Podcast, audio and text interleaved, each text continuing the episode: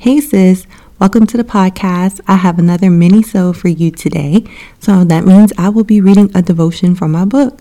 First of all, I just want to say thank you to everyone who has already pre ordered the book. I appreciate your support and thank you to you guys who are actually sharing it on your social media pages.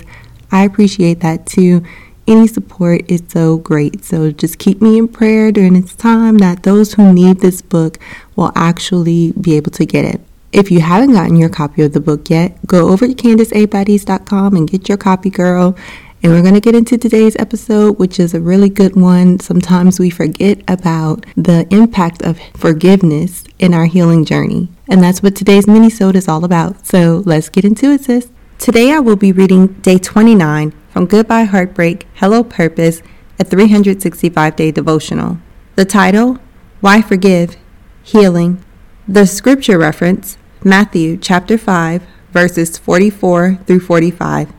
NLT version. And it reads, But I say, love your enemies, pray for those who persecute you.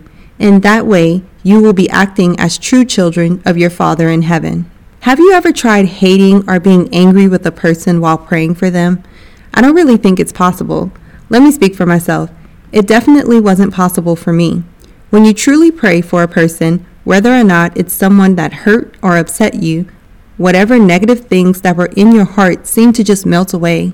Praying for the person who hurt me helped to free me from my unforgiveness and heal my broken heart. When I went through my season of heartbreak, I came to a place where I was very intentional about praying and spending time with God. I became intentional about praying for that person. I, of course, prayed for healing for myself. However, I also prayed for healing for him in his broken areas. I prayed for peace and joy in his current state. I prayed that his business was successful, and I prayed for him to have a great future as a whole. My biggest prayer was that he grew closer to God and was able to hear God's voice. When you sincerely pray for these kinds of things for a person, you cannot harbor unforgiveness at the same time. The key word here is sincerely. Your prayers must be sincere in order for the unforgiveness to melt away. However, if things are too fresh for you, Here's another tip list the areas where you want to pray for this person. Then find scriptures for that which you want to pray.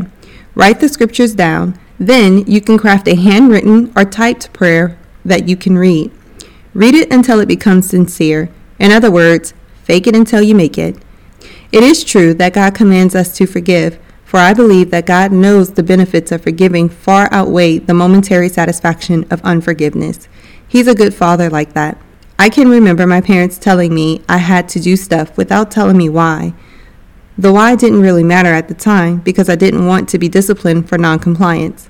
However, as I got older, the whys became clear to me. God has a reason for all the commands He gives us, and I believe healing is part of the reason that He commands us to forgive. Declare, I forgive blank for breaking my heart. I wish him well in his present and future endeavors. As I say these words, I pray that God will help them take root in my heart and produce a harvest of healing for me. Sis, I hope you enjoyed today's mini-sode. If you did, go ahead to my website, KandiceABateast.com, and get your copy of my book, Goodbye Heartbreak, Hello Purpose.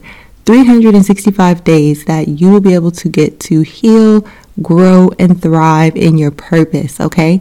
So go ahead, get your copy, invest in yourself, and I'll talk to you real soon, sis. Bye.